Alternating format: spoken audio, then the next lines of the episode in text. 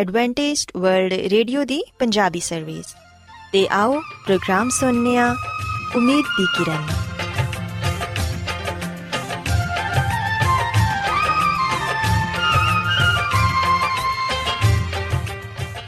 ਸਾਥਿਓ, ਮੈਂ ਤੁਹਾਡੀ ਮੇਜ਼ਬਾਨ ਫਰਾਸਲੀਮ ਪ੍ਰੋਗਰਾਮ ਉਮੀਦ ਦੀ ਕਿਰਨ ਦੇ ਨਾਲ ਤੁਹਾਡੀ ਖidmat 'ਚ ਹਾਜ਼ਰ ਹਾਂ।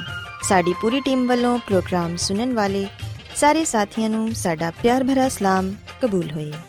ਸਾਥਿਓ ਉਮੀਦ ਕਰਨੇ ਆ ਕਿ ਤੁਸੀਂ ਸਾਰੇ ਖੁਦਾ ਤਾਲਾ ਦੇ ਫਜ਼ਲੋ ਕਰਮ ਨਾਲ ਖੈਰੀਅਤ ਨਾਲ ਹੋ ਤੇ ਸਾਡੀ ਇਹ ਦੁਆ ਹੈ ਕਿ ਤੁਸੀਂ ਜਿੱਥੇ ਕਿਤੇ ਵੀ ਰਹੋ ਖੁਦਾਵੰਦ ਖੁਦਾ ਤੁਹਾਡੇ ਨਾਲ ਹੋਣ ਤੇ ਤੁਹਾਡੀ ਹਿਫਾਜ਼ਤ ਤੇ ਰਹਿਨਮਾਈ ਕਰਨ ਸਾਥਿਓ ਇਸ ਤੋਂ ਪਹਿਲਾਂ ਕਿ ਅੱਜ ਦੇ ਪ੍ਰੋਗਰਾਮ ਨੂੰ ਸ਼ੁਰੂ ਕੀਤਾ ਜਾਏ ਆਓ ਪਹਿਲਾਂ ਪ੍ਰੋਗਰਾਮ ਦੀ ਤਫਸੀਲ ਸੁਣ ਲਵੋ ਤੇ ਪ੍ਰੋਗਰਾਮ ਦੀ ਤਫਸੀਲ ਕੁਝ ਇਸ ਤਰ੍ਹਾਂ ਹੈ ਕਿ ਪ੍ਰੋਗਰਾਮ ਦਾ ਆਗਾਜ਼ ਇੱਕ ਖੂਬਸੂਰਤ ਗੀਤ ਨਾਲ ਕੀਤਾ ਜਾਏਗਾ ਤੇ ਗੀਤ ਦੇ ਬਾਅਦ ਖਾਨਦਾਨੀ ਜ਼ਿੰਦਗੀ ਦਾ ਪ੍ਰੋਗਰਾਮ ਪੇਸ਼ ਕੀਤਾ ਜਾਏਗਾ। ਇਸ ਤੋਂ ਬਾਅਦ ਖੁਦਾਵੰਦ ਦੇ ਜ਼ਿੰਦਗੀ ਬਖਸ਼ ਕਲਾਮ ਚੋਂ ਪੈਗਾਮ ਪੇਸ਼ ਕੀਤਾ ਜਾਏਗਾ, ਜਿਹੜਾ ਕਿ ਸਾਡੇ ਕਦਮਾਂ ਦੇ ਲਈ ਚਿਰਾਗ ਤੇ ਸਾਡੀ ਰਾਹ ਦੇ ਲਈ ਰੋਸ਼ਨੀ ਹੈ। ਸੋ ਆਓ ਸਾਥੀਓ, ਪ੍ਰੋਗਰਾਮ ਦਾ ਆਗਾਜ਼ ਇਸ ਰੂਹਾਨੀ ਗੀਤ ਨਾਲ ਕਰਨੇ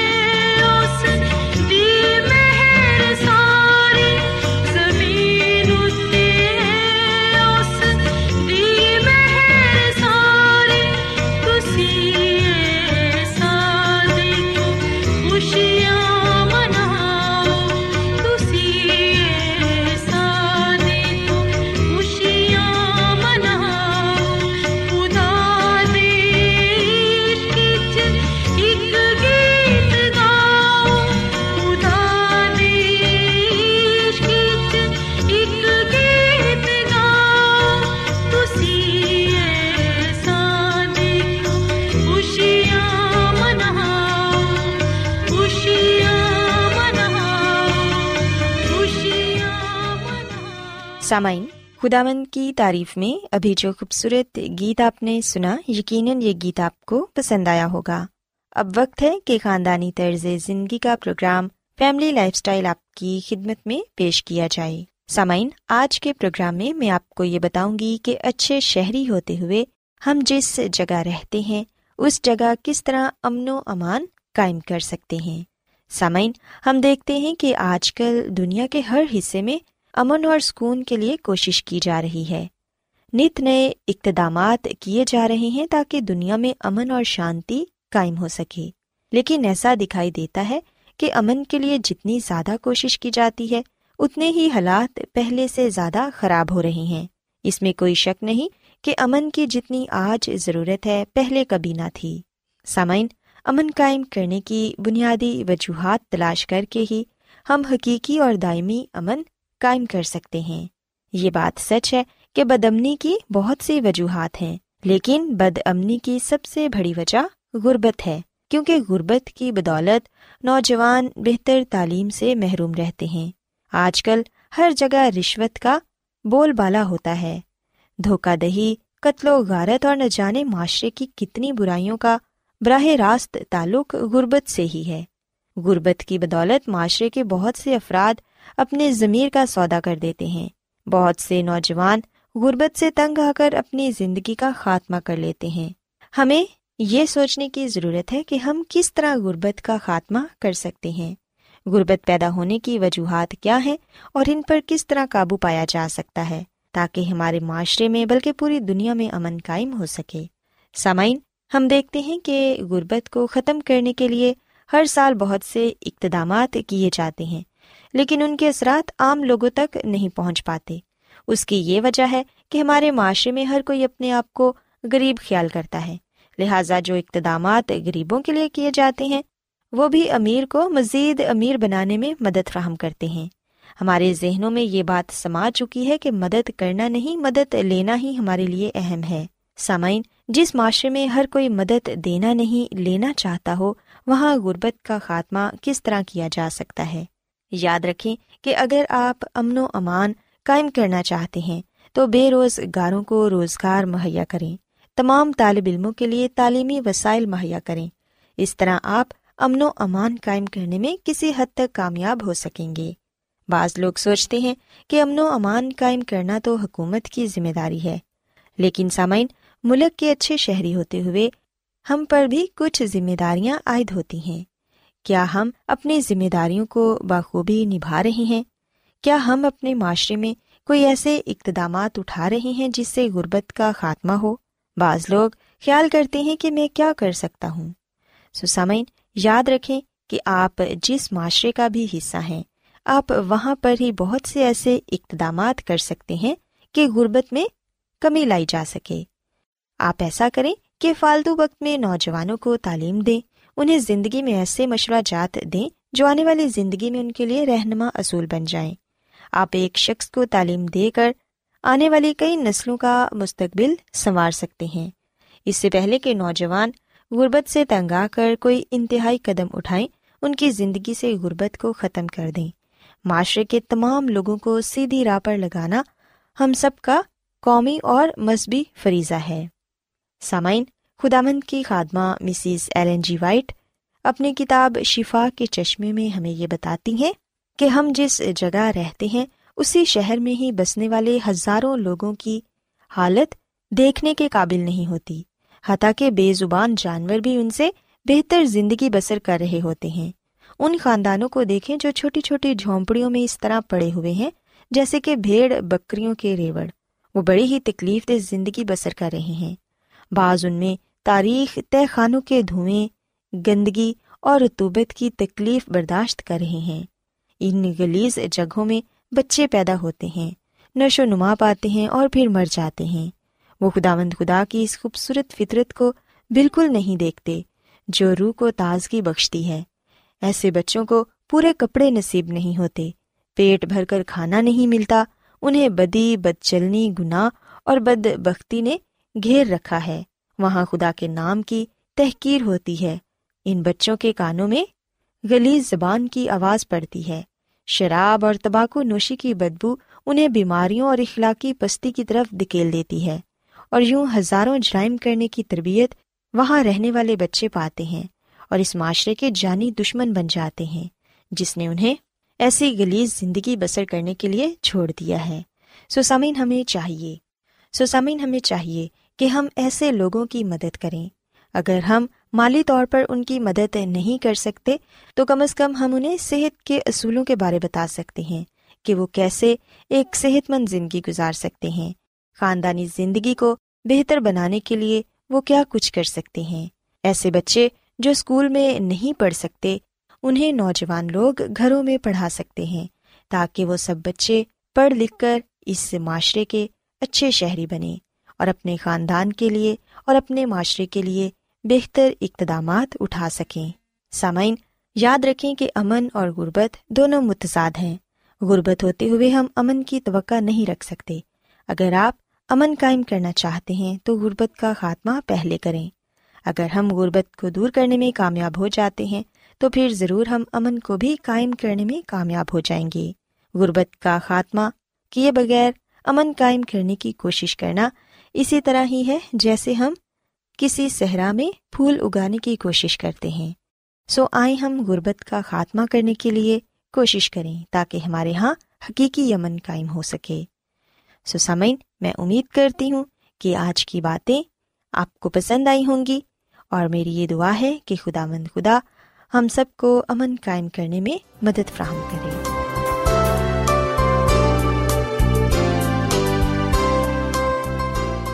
ਰੋਜ਼ਾਨਾ ਐਡਵੈਂਟਿਸਟ ਵਰਲਡ ਰੇਡੀਓ 24 ਘੰਟੇ ਦਾ ਪ੍ਰੋਗਰਾਮ, ਜਨੂਬੀ ਏਸ਼ੀਆ ਦੇ ਲਈ ਪੰਜਾਬੀ, ਉਰਦੂ, ਅੰਗਰੇਜ਼ੀ, ਸਿੰਧੀ ਤੇ ਦੂਜੀਆਂ ਬਹੁਤ ਸਾਰੀਆਂ ਜ਼ੁਬਾਨਾਂ ਵਿੱਚ ਨਸ਼ਰ ਕਰਦਾ ਹੈ ਸਿਹਤ, ਮਤਵਾਜ਼ਨ ਖੁਰਾਕ تعلیم ਖਾਨਦਾਨੀ ਜ਼ਿੰਦਗੀ ਤੇ ਬਾਈਬਲ ਮੁਕੱਦਸ ਨੂੰ ਸਮਝਣ ਦੇ ਲਈ ਐਡਵੈਂਟਿਸਟ ਵਰਲਡ ਰੇਡੀਓ ਜ਼ਰੂਰ ਸੁਨੋ سامعین بائبل مقدس کی تعلیمات کو मज़ीद सीखने के लिए, या अगर आपका कोई सवाल हो तो आप हमसे व्हाट्सएप के ज़रिए इस नंबर पर रबता कर सकते हैं। हमारा व्हाट्सएप नंबर है सिफर सिफर नौ दो तीन एक सिफर एक सात छ सात नौ छ दो।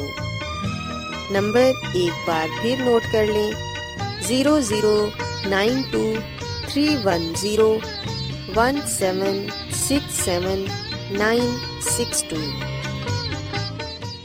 Adventist world radio ਵੱਲੋਂ ਪ੍ਰੋਗਰਾਮ ਉਮੀਦ ਦੀ ਕਿਰਨ ਨਿਸ਼ਰ ਕੀਤਾ ਜਾ ਰਿਹਾ ਹੈ ਹੁਣ ਵੇਲੇ ਹੈ ਕਿ ਅਸੀਂ ਖੁਦਾ ਦੇ ਪਾਕ ਕਲਾਮ ਚੋਂ ਪੈਗਾਮ ਸੁਣੀਏ ਤੇ ਅੱਜ ਤੁਹਾਡੇ ਲਈ ਪੈਗਾਮ ਖੁਦਾ ਦੇ ਖਾਦਮ ਅਜ਼ਮਤ ਇਮਨੁਅਲ ਪੇਸ਼ ਕਰਨਗੇ ਤੇ ਆਓ ਆਪਣੇ ਦਿਲਾਂ ਨੂੰ ਤਿਆਰ ਕਰੀਏ ਤੇ ਖੁਦਾ ਦੇ ਕਲਾਮ ਨੂੰ ਸੁਣੀਏ।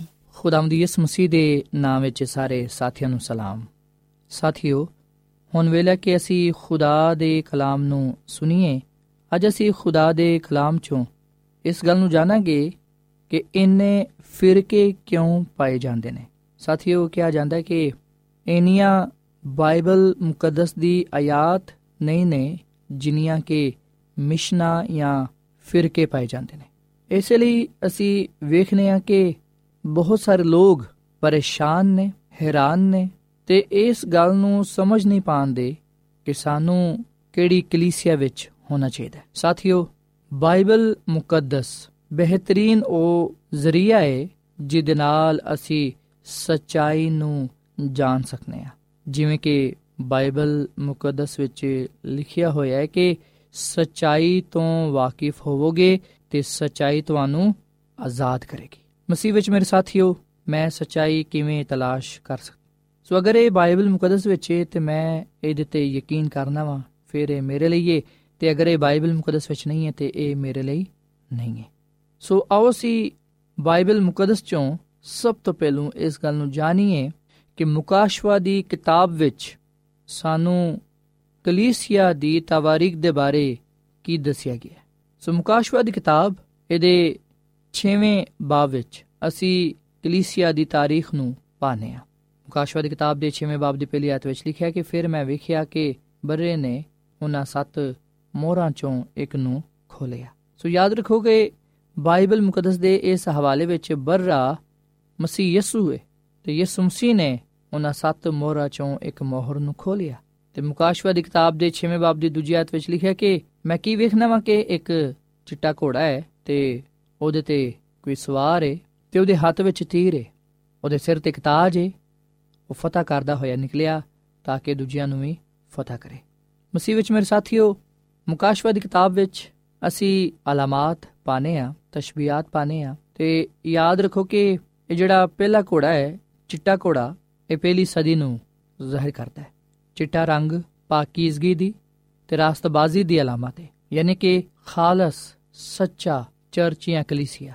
ਤੇ ਫਤਹ ਕਰਦਾ ਹੋਇਆ ਇਹ ਘੋੜਾ, ਯਾਨੀ ਕਿ ਅੰਜੀਲ ਦੀ ਮੁਨਾਦੀ ਜਿੱਥੇ ਵੀ ਸੁਣਾਈ ਗਈ, ਉਥੇ ਫਤਹ ਹਾਸਲ ਹੋਈ।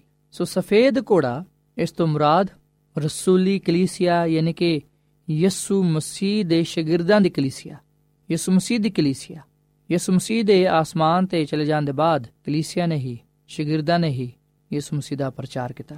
ਸੋ ਇਹ ਪਹਿਲੀ ਸਦੀ ਸੀ। ਤੇ ਦੂਜੀ ਮੋਹਰ, ਅਸੀਂ ਵੇਖਨੇ ਕਿ ਉਹਦੇ ਵਿੱਚ ਦੱਸਿਆ ਗਿਆ ਕਿ ਇੱਕ ਲਾਲ ਘੋੜਾ ਹੈ, ਇਸ ਤੋਂ ਮੁਰਾਦ ਹੈ ਹਜ਼ਾਰ ਸਾਨੀ, ਕਲੀਸਿਆ ਤੇ ਹਜ਼ਾਰ ਸਾਨੀ ਹੋਈ, ਖੂਨ ਬਹਾਇਆ ਗਿਆ, ਜਿੱਥੇ ਵੀ ਮੁਨਾਦੀ ਕੀਤੀ ਗਈ, ਉੱਥੇ ਖੁਦਾ ਦੇ ਲੋਕਾਂ ਦਾ ਖੂਨ ਬਹਾਇਆ ਗਿਆ, ਉਹਨਾਂ ਨੂੰ ਮਾਰਿਆ ਗਿਆ। ਸੋ ਜਿਹੜਾ ਦੂਜਾ ਘੋੜਾ ਹੈ, ਲਾਲ ਘੋੜਾ, ਇਹ ਉਸ ਦੌਰ ਨੂੰ ਬਿਆਨ ਕਰਦਾ ਹੈ, ਜਿਹੜੇ ਦੌਰ ਵਿੱਚ ਖੁਦਾ ਦੇ ਲੋਕਾਂ ਨੂੰ ਸ਼ਹੀਦ ਕੀਤਾ ਗਿਆ, ਉਹਨਾਂ ਤੇ ਜ਼ੁਲਮ ਉਹ ਸਿਤਮ ਕੀਤਾ ਗਿਆ, ਉਹਨਾਂ ਦਾ ਖੂਨ ਬਹਾਇਆ ਗਿਆ। ਉਹਨਾਂ ਨੂੰ ਮਾਰਿਆ ਗਿਆ ਤਾਂ ਕਿ ਯਿਸੂ ਮਸੀਹ ਦਾ ਨਾਮ ਅੱਗੇ ਨਾ ਵਧ ਸਕੇ। ਪਰ ਸਾਥੀਓ, ਸਾਨੂੰ ਇਹ ਪਤਾ ਹੈ ਕਿ ਖੁਦਾ ਦਾ ਕੰਮ ਤੇ ਯਿਸੂ ਨਾਮ ਨਹੀਂ ਰੁਕ ਸਕਦਾ। ਕਿਉਂ? ਜੋ ਦਾ ਨਾਮ ਸਾਰੇ ਨਾਵਾਂ ਨਾਲੋਂ ਆਲਾ ਹੈ ਤੇ ਪਵਿੱਤਰ ਹੈ। ਸੋ ਇਹ ਦੂਜਾ ਦੌਰ ਹੈ ਜਿਹੜਾ ਕਿ 100 ਈਸਵੀ ਤੋਂ ਲੈ ਕੇ 323 ਈਸਵੀ ਤੱਕ ਰਿਹਾ। ਤੇ ਫਿਰ ਅਸੀਂ ਵਿਖਨੇ ਕਿ ਮੁਕਾਸ਼ਵਾ ਦੀ ਕਿਤਾਬ ਦੇ 6ਵੇਂ ਬਾਬ ਵਿੱਚ ਤੀਜੇ ਘੋੜੇ ਦਾ ਜ਼ਿਕਰ ਹੈ ਜਿਹੜਾ ਕਿ ਕਾਲਾ ਘੋੜਾ ਹੈ। ਤੇ ਇਹ ਝੂਠ ਤੇ ਗੁਨਾਹ ਦਾ ਰੰਗ ਹੈ। ਸਿਆਹ ਰੰਗ, ਹਨੇਰਾ। ਸੋ ਯਾਦ ਰੱਖੋ, ਇਸ ਦੌਰ ਵਿੱਚ ਖੁਦਾ ਦੇ ਕਲਾਮ ਨੂੰ ਪੜ੍ਹਨਾ ਮਮਨੂ ਕਰਾਰ ਦਿੱਤਾ ਗਿਆ ਸੀ, ਯਾਨੀ ਕਿ ਲੋਕਾਂ ਕੋਲੋਂ ਬਾਈਬਲ ਲੈ ਲਈ ਗਈ ਸੀ। ਲੋਕਾਂ ਨੂੰ ਮਨਾ ਕਰ ਦਿੱਤਾ ਗਿਆ ਕਿ ਉਹ ਬਾਈਬਲ ਮੁਕੱਦਸ ਨਹੀਂ ਪੜ੍ਹ ਸਕਦੇ। ਤੇ ਜਿਹੜਾ ਕੋਈ ਪੜ੍ਹੇਗਾ, ਉਹਨੂੰ ਮਾਰ ਦਿੱਤਾ ਜਾਏਗਾ। ਉਸ ਵੇਲੇ ਕਲਾਮ ਲੋਕਾਂ ਕੋਲੋਂ ਖੋ ਲਿਆ ਗਿਆ। ਘਰ-ਘਰ ਤਲਾਸ਼ੀ ਕੀਤੀ ਗਈ। ਇਬਾਦਤਗਾਹਾਂ ਤੋਂ ਵੀ ਖੁਦਾ ਦੇ ਕਲਾਮ ਨੂੰ ਲੈ ਲਿਆ ਗਿਆ।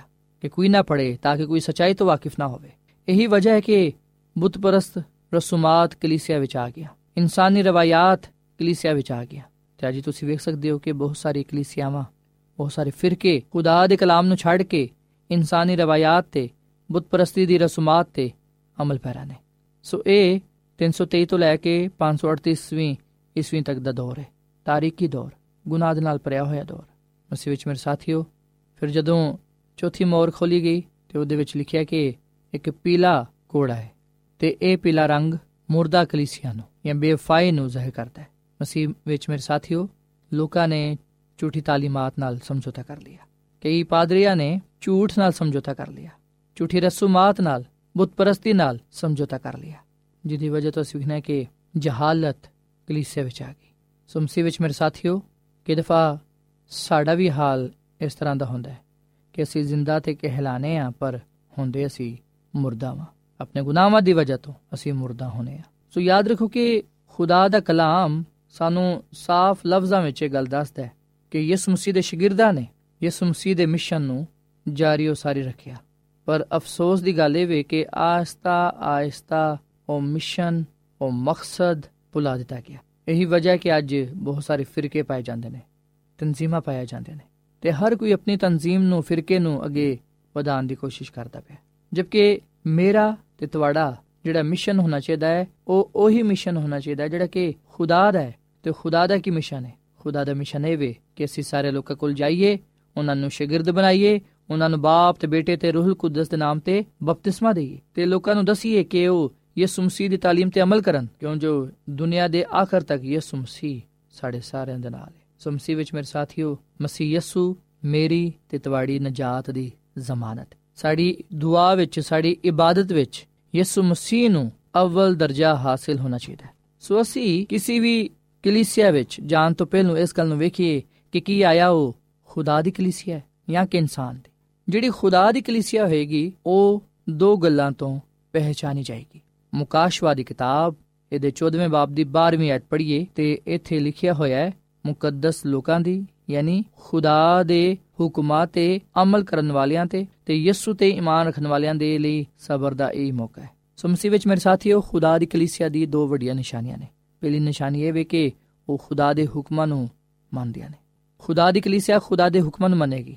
ਪਹਿਲੀ ਉਹਦੀ ਇਹ ਨਿਸ਼ਾਨੀ ਤੇ ਦੂਜੀ ਇਹ ਨਿਸ਼ਾਨੀ ਹੈ ਕਿ ਉਹ ਯਿਸੂ ਮਸੀਹ ਤੇ ਇਮਾਨ ਰੱਖੇਗੀ, ਯਿਸੂ ਮਸੀਹ ਦੇ ਨਾਮ ਦੀ ਗਵਾਹੀ ਦੇਗੀ ਤੇ ਉਹ ਹੋ ਸਕਦਾ ਕਿ ਤੁਸੀਂ ਇਹ ਗੱਲ ਕਹੋ ਕਿ ਮੇਰੀ ਕਲੀਸਿਆ ਤੇ ਖੁਦਾ ਦੇ ਹੁਕਮਾਂ ਨੂੰ ਮੰਨਦੀ ਹੈ। ਯਿਸੂ ਮਸੀਹ ਤੇ ਵੀ ਇਮਾਨ ਰੱਖਦੀ ਹੈ ਤੇ ਉਹਦੀ ਗਵਾਹੀ ਦਿੰਦੀ ਹੈ। ਸਾਥੀਓ, ਕਹਿਣ ਵਿੱਚ ਤੇ ਕਰਨ ਵਿੱਚ ਬੜਾ ਫ਼ਰਕ ਹੈ। ਅਸੀਂ ਦਾਅਵਾ ਤੇ ਕਰਨੇ ਆ ਕਿ ਅਸੀਂ ਖੁਦਾ ਦੇ ਹੁਕਮਾਂ ਤੇ ਅਮਲ ਕਰਨੇ ਆ, ਪਰ ਹਕੀਕਤ ਵਿੱਚ ਅਸੀਂ ਖੁਦਾ ਦੇ ਹੁਕਮਾਂ ਤੇ ਅਮਲ ਨਹੀਂ ਕਰਦੇ। ਮਿਸਾਲ ਦੇ ਤੌਰ 'ਤੇ ਅਸੀਂ ਖੁਦਾ ਦੇ 10 ਹੁਕਮਾਂ ਨੂੰ ਵੇਖੀਏ ਤੇ 10 ਹੁਕਮਾਂ ਵਿੱਚ ਜਿਹੜਾ ਚੌਥਾ ਹੁਕਮ ਹੈ, ਉਹ ਇਹ ਤੂੰ ਯਾਦ ਕਰਕੇ ਸਬਤ ਦਿਨ ਨੂੰ ਪਾਕ ਮੰਨੇ। ਤੇ ਸਬਤ ਦਾ ਦਿਨ ਸਤਵਾਂ ਦਿਨ ਨੇ ਤੇ ਸਤਵਾਂ ਦਿਨ ਬਾਈਬਲ ਮੁਕੱਦਸ ਦੇ ਮੁਤਾਬਿਕ ਹਫ਼ਤੇ ਦਾ ਦਿਨ ਨੇ। ਕਿ ਅਸੀਂ ਮੰਨਨੇ ਆ ਕਿ ਸਬਤ ਹਫ਼ਤੇ ਦਾ ਦਿਨ ਨੇ?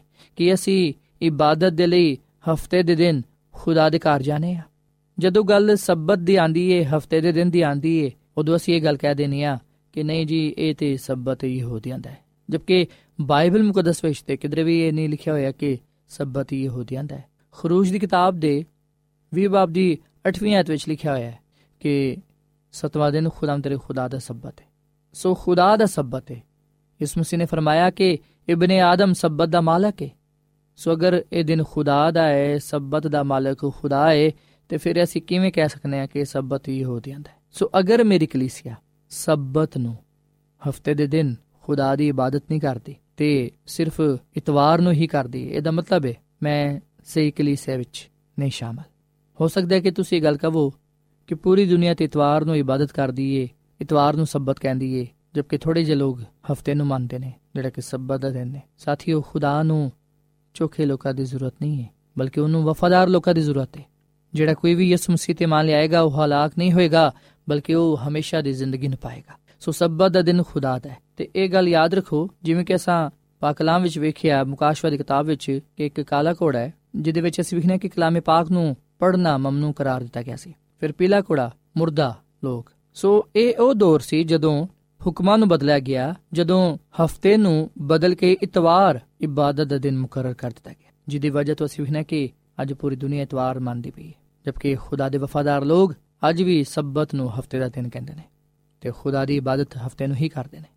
ਯਿਸੂ ਮਸੀਹ ਤੇ ਇਮਾਨ ਰੱਖਦੇ ਨੇ, ਯਿਸੂ ਮਸੀਹ ਦੇ ਨਾਮ ਦੀ ਗਵਾਹੀ ਦਿੰਦੇ ਨੇ। ਸਾਥੀਓ, ਯਿਸੂ ਮਸੀਹ ਨੇ ਕਿਹਾ ਕਿ ਅਗਰ ਤੁਸੀਂ ਮੇਰੇ ਹੁਕਮਾਂ ਤੇ ਅਮਲ ਕਰੋਗੇ, ਇਸ ਤੋਂ ਜਾਣ ਜਾਓਗੇ ਕਿ ਤੁਸੀਂ ਮੇਰੇ ਸ਼ਾਗਿਰਦ ਹੋ। ਅਗਰ ਅਸੀਂ ਖੁਦਾ ਨਾਲ ਮੁਹੱਬਤ ਕਰਨੇ ਆ, ਤੇ ਫਿਰ ਅਸੀਂ ਉਹਦੇ ਹੁਕਮਾਂ ਨੂੰ ਵੀ ਮੰਨਾਂਗੇ। ਸੋ ਅੱਜ ਵੇਲੇ ਕਿ ਅਸੀਂ ਇਸ ਗੱਲ ਨੂੰ ਵੇਖੀਏ ਕਿ ਕੀ ਮੇਰੀ ਕਲੀਸਿਆ, ਜਿਹਦੇ ਵਿੱਚ ਮੈਂ ਹੈ ਵਾ, ਕਿ ਉਹ ਖੁਦਾ ਦੇ ਦਿਨ ਨੂੰ, ਸਬਤ ਦੇ ਦਿਨ ਨੂੰ, ਹਫ਼ਤੇ ਦੇ ਦਿਨ ਨੂੰ ਮੰਨਦੀ ਹੈ ਅਗਰ ਨਹੀਂ, ਤੇ ਫਿਰ ਅਸੀਂ ਉਸ ਕਲੀਸਿਆ ਵਿੱਚ ਸ਼ਾਮਿਲ ਹੋਈਏ, ਜਿਹੜੀ ਕਿ ਖੁਦਾ ਦੀ ਕਲੀਸਿਆ ਹੈ, ਜਿਹੜੀ ਖੁਦਾ ਦੇ ਹੁਕਮਾਂ ਨੂੰ ਮੰਨਦੀ ਹੈ ਤੇ ਅਮਲ ਕਰਕੇ ਵਿਖਾਉਂਦੀ ਹੈ ਸੋ ਜਿਹੜੀ ਕਲੀਸਿਆ 10 ਹੁਕਮਾਂ ਨੂੰ ਮੰਨਦੀ ਹੈ ਤੇ ਉਹਦੇ ਤੇ ਅਮਲ ਕਰਕੇ ਵਿਖਾਉਂਦੀ ਹੈ ਉਹ ਖੁਦਾ ਦੀ ਕਲੀਸਿਆ ਹੈ। ਜਿਹੜੀ ਕਲੀਸਿਆ ਯਿਸੂ ਮਸੀਹ ਤੇ ਇਮਾਨ ਰੱਖਦੀ ਹੈ ਯਿਸੂ ਮਸੀਹ ਦੀ ਗਵਾਹੀ ਦਿੰਦੀ ਹੈ ਯਿਸੂ ਮਸੀਹ ਦੇ ਵਾਂਗੂ ਸਬਤ ਦੇ ਦਿਨ ਇਬਾਦਤ ਵਿੱਚ ਜਾਂਦੀ ਹੈ ਉਹ ਕਲੀਸਿਆ ਸੱਚੀ ਕਲੀਸਿਆ ਹੈ। ਆਓ ਅਸੀਂ ਯਿਸੂ ਮਸੀਹ ਦੀ ਕਲੀਸਿਆ ਵਿੱਚ ਸ਼ਾਮਿਲ ਹੋਈਏ। ਯਿਸੂ ਮਸੀਹ ਦੇ ਨਕਸ਼ੇ ਕਦਮ ਤੇ ਚੱਲੀਏ। ਯਿਸੂ ਮਸੀਹ ਦੇ ਨਾਲ ਵਫਾਦਾਰ ਹੋਈਏ ਤਾਂ ਕਿ ਅਸੀਂ ਦੁਨੀਆ ਤੋਂ ਬਚਾਏ ਜਾਈਏ। ਅਸੀਂ ਦੁਨੀਆ ਦੇ ਨਾ ਹੋਈਏ, ਬਲਕਿ ਅਸੀਂ ਯਿਸੂ ਮਸੀਹ ਦੇ ਹੋਈਏ। ਜਿਹੜਾ ਕੋਈ ਵੀ ਯਿਸੂ ਮਸੀਹ ਤੇ ਮੰਨ ਲਿਆਏਗਾ, ਉਹ ਹਲਾਕ ਨਹੀਂ ਹੋਏਗਾ, ਬਲਕਿ ਉਹ ਹਮੇਸ਼ਾ ਦੀ ਜ਼ਿੰਦਗੀ ਨੂੰ ਪਾਏਗਾ ਸੋ ਮੇਰੀ ਦੁਆ ਹੈ ਕਿ ਅੱਜ ਅਸੀਂ ਆਪਣੀ ਵਫਾਦਾਰੀ ਦਾ ਸਬੂਤ ਪੇਸ਼ ਕਰੀਏ, ਹੁਕਮਾਂ ਤੇ ਅਮਲ ਕਰਕੇ ਵਿਖਾਈਏ ਤੇ ਲੋਕਾਂ ਨੂੰ ਦਸੀਏ ਕਿ ਯਿਸੂ ਮਸੀਹ ਹੀ ਸਾਡੀ ਜ਼ਿੰਦਗੀਆਂ ਦਾ ਖਾਲਕ ਤੇ ਮਾਲਿਕ ਹੈ। ਅਸੀਂ ਉਹਦੇ ਤੇ ਇਮਾਨ ਰੱਖਨੇ ਆ ਉਹਦੀ ਗਵਾਹੀ ਦੇਨੇ ਆ ਤੇ ਉਹਦੇ ਹੁਕਮਾਂ ਤੇ ਅਮਲ ਵੀ ਕਰਨੇ ਆ ਜਿਹਦੇ ਵਿੱਚ ਸਬਤ ਦਾ ਹੁਕਮ ਵੀ ਸ਼ਾਮਲ ਹੈ। ਆਓ ਅਸੀਂ ਖੁਦਾ ਦੇ ਕਲਾਮ ਤੇ ਅਮਲ ਕਰਕੇ ਆਪਣੇ ਵਫਾਦਾਰੀ ਦਾ ਸਬੂਤ ਪੇਸ਼ ਕਰੀਏ ਤੇ ਖੁਦਾਵੰਦ ਕੋਲੋਂ ਬਹੁਤ ਸਾਰੀਆਂ ਬਰਕਤਾਂ ਨੂੰ ਪਾਣ ਵਾਲ ਬਣੀਏ ਖੁਦਾਮ ਸਾਨੂੰ ਇਸ ਕਲਾਮ ਦੇ ਵਸੀਲੇ ਨਾਲ ਬੜੀ ਬਰਕਤ ਦੇਵੇ। ਆਓ ਸਾਥੀਓ, ਅਸੀਂ ਦੁਆ ਕਰੀਏ। ਮਸੀਹ ਯਿਸੂ ਵਿੱਚ ਸਾਡੇ ਜ਼ਿੰਦਾ ਆਸਮਾਨੀ ਬਾਪ, ਅਸੀਂ ਤੇਰਾ ਸ਼ੁਕਰ ਅਦਾ ਕਰਨੇ ਆ ਤੇਰੀ ਤਾਰੀਫ ਕਰਨੇ ਆ ਤੂੰ ਜਿਹੜਾ ਕਿ ਭਲਾ ਖੁਦਾ ਹੈ, ਤੇਰੀ ਸ਼ਫਕਤ ਅਬਦੀ ਹੈ, ਤੇਰਾ ਪਿਆਰ ਨਿਰਾਲਾ ਹੈ। ਐ ਖੁਦਾਵੰਦ, ਸਾਨੂੰ ਇਸ ਕਲਾਮ ਤੇ ਅਮਲ ਕਰਨਾ ਸਿਖਾ। ਸਾਨੂੰ ਤੂੰ ਆਪਣੇ ਨਾਲ ਵਫਾਦਾਰ ਰਹਿਣ ਦੀ ਤੌਫੀਕ ਤਾ ਫਰਮਾ। ਤੇ ਫਜ਼ਲ ਬਖਸ਼ ਕੇ ਅਸੀਂ ਦੁਨੀਆ ਦੇ ਨਾ ਹੋ ਜਾਈਏ। ਅਸੀਂ ਦੁਨੀਆ ਦੇ ਵਾਂਗੂ ਤੇਰੇ ਹੁਕਮਾਂ ਦੀ ਨਾਫਰਮਾਨੀ ਨਾ ਕਰੀਏ, ਬਲਕਿ ਅਸੀਂ ਤੇਰੇ ਵਫਾਦਾਰ ਲੋਕਾਂ ਦੇ ਵਾਂਗੂ ਤੇਰੇ ਹੁਕਮਾਂ ਨੂੰ ਮੰਨੀਏ, ਤੇਰੇ ਹੁਕਮਾਂ ਤੇ ਚੱਲੀਏ, ਤੇਰੇ ਨਾਲ ਵਫਾਦਾਰ ਰਹੀਏ ਤੇ ਤੇਰੇ ਹੀ ਨਾਮ ਨੂੰ ਜਲਾਲ ਦਈਏ। ਐ ਖੁਦਾਵੰਦ ਅੱਜ ਦਾ ਕਲਾਮ ਸਾਡੀ ਜ਼ਿੰਦਗੀ ਵਿੱਚ ਫਲਦਾਰ ਸਾਬਿਤ ਹੋਏ। ਅੱਜ ਦੇ ਕਲਾਮ ਤੇ ਅਸੀਂ ਅਮਲ ਕਰਨ ਵਾਲੇ ਬਣੀਏ ਤਾਂ ਕਿ ਅਸੀਂ ਇਸ ਗੱਲ ਨੂੰ ਜ਼ਾਹਿਰ ਕਰ ਸਕੀਏ ਕਿ ਅਸੀਂ ਤੇਰੇ ਲੋਕ ਆ। ਐ ਖੁਦਾਵੰਦ, ਅੱਜ ਦਾ ਕਲਾਮ ਸਾਡੀ ਜ਼ਿੰਦਗੀ ਵਿੱਚ ਫਲਦਾਰ ਸਾਬਿਤ ਹੋਏ। ਇਸ ਕਲਾਮ ਦੇ ਵਸੀਲੇ ਨਾਲ ਸਾਨੂੰ ਸਾਡੇ ਖਾਨਦਾਨਾਂ ਨੂੰ ਬੜੀ ਬਰਕਤ ਦੇ। ਸਾਡੀ ਜ਼ਿੰਦਗੀ ਚੋਂ, ਖਾਨਦਾਨਾਂ ਚੋਂ, ਕਮਜ਼ੋਰੀਆਂ ਨੂੰ, ਬਿਮਾਰੀਆਂ ਨੂੰ ਦੂਰ ਕਰ ਦੇ, ਸਾਨੂੰ ਕਾਮਿਲ ਬਣਾ ਤੇ ਆਪਣੇ ਨਾਲ ਵਫਾਦਾਰ ਰਹਿਣ ਦੀ ਤੌਫੀਕ ਤਾ ਫਰਮਾ। ਇਸ ਕਲਾਮ ਦੇ ਵਸੀਲੇ ਨਾਲ ਤੂੰ ਸਾਨੂੰ ਸਾਰਿਆਂ ਨੂੰ ਬੜੀ ਬਰਕਤ ਦੇ, ਕਿਉਂਕਿ ਇਹ ਦੁਆ ਮੰਗ ਲੈਨੇ ਆ ਆਪਣੇ ਖੁਦਾਵੰਦ ਯਿਸੂ ਮਸੀਹ ਦੇ ਨਾਮ ਵਿੱਚ। ਆਮੀਨ। ਸਾਥਿਓ ਐਡਵੈਂਟਿਸਟ ਵਰਲਡ ਰੇਡੀਓ ਵੱਲੋਂ ਪ੍ਰੋਗਰਾਮ ਉਮੀਦ ਦੀ ਕਿਰਨ ਨਿਸ਼ਰ ਕੀਤਾ ਜਾ ਰਿਹਾ ਸੀ। ਉਮੀਦ ਕਰਨੇ ਆ ਕਿ ਅੱਜ ਦਾ ਪ੍ਰੋਗਰਾਮ ਯਕੀਨਨ ਤੁਹਾਨੂੰ ਪਸੰਦ ਆਇਆ ਹੋਵੇਗਾ। ਸਾਥਿਓ ਬਾਈਬਲ ਮੁਕੱਦਸ ਦੀ ਸੱਚਾਈਆਂ ਨੂੰ ਮਜ਼ੀਦ ਸਿੱਖਣ ਦੇ ਲਈ ਤੁਸੀਂ ਸਾਡੇ ਨਾਲ WhatsApp ਦੇ ਜ਼ਰੀਏ ਵੀ rabta ਕਰ ਸਕਦੇ ਹੋ। ਸਾਡਾ WhatsApp ਨੰਬਰ ਹੈ 0092 310 1767 ਨੰਬਰ ਇੱਕ ਵਾਰੀ ਫੇਰ ਲਿਖ ਲਵੋ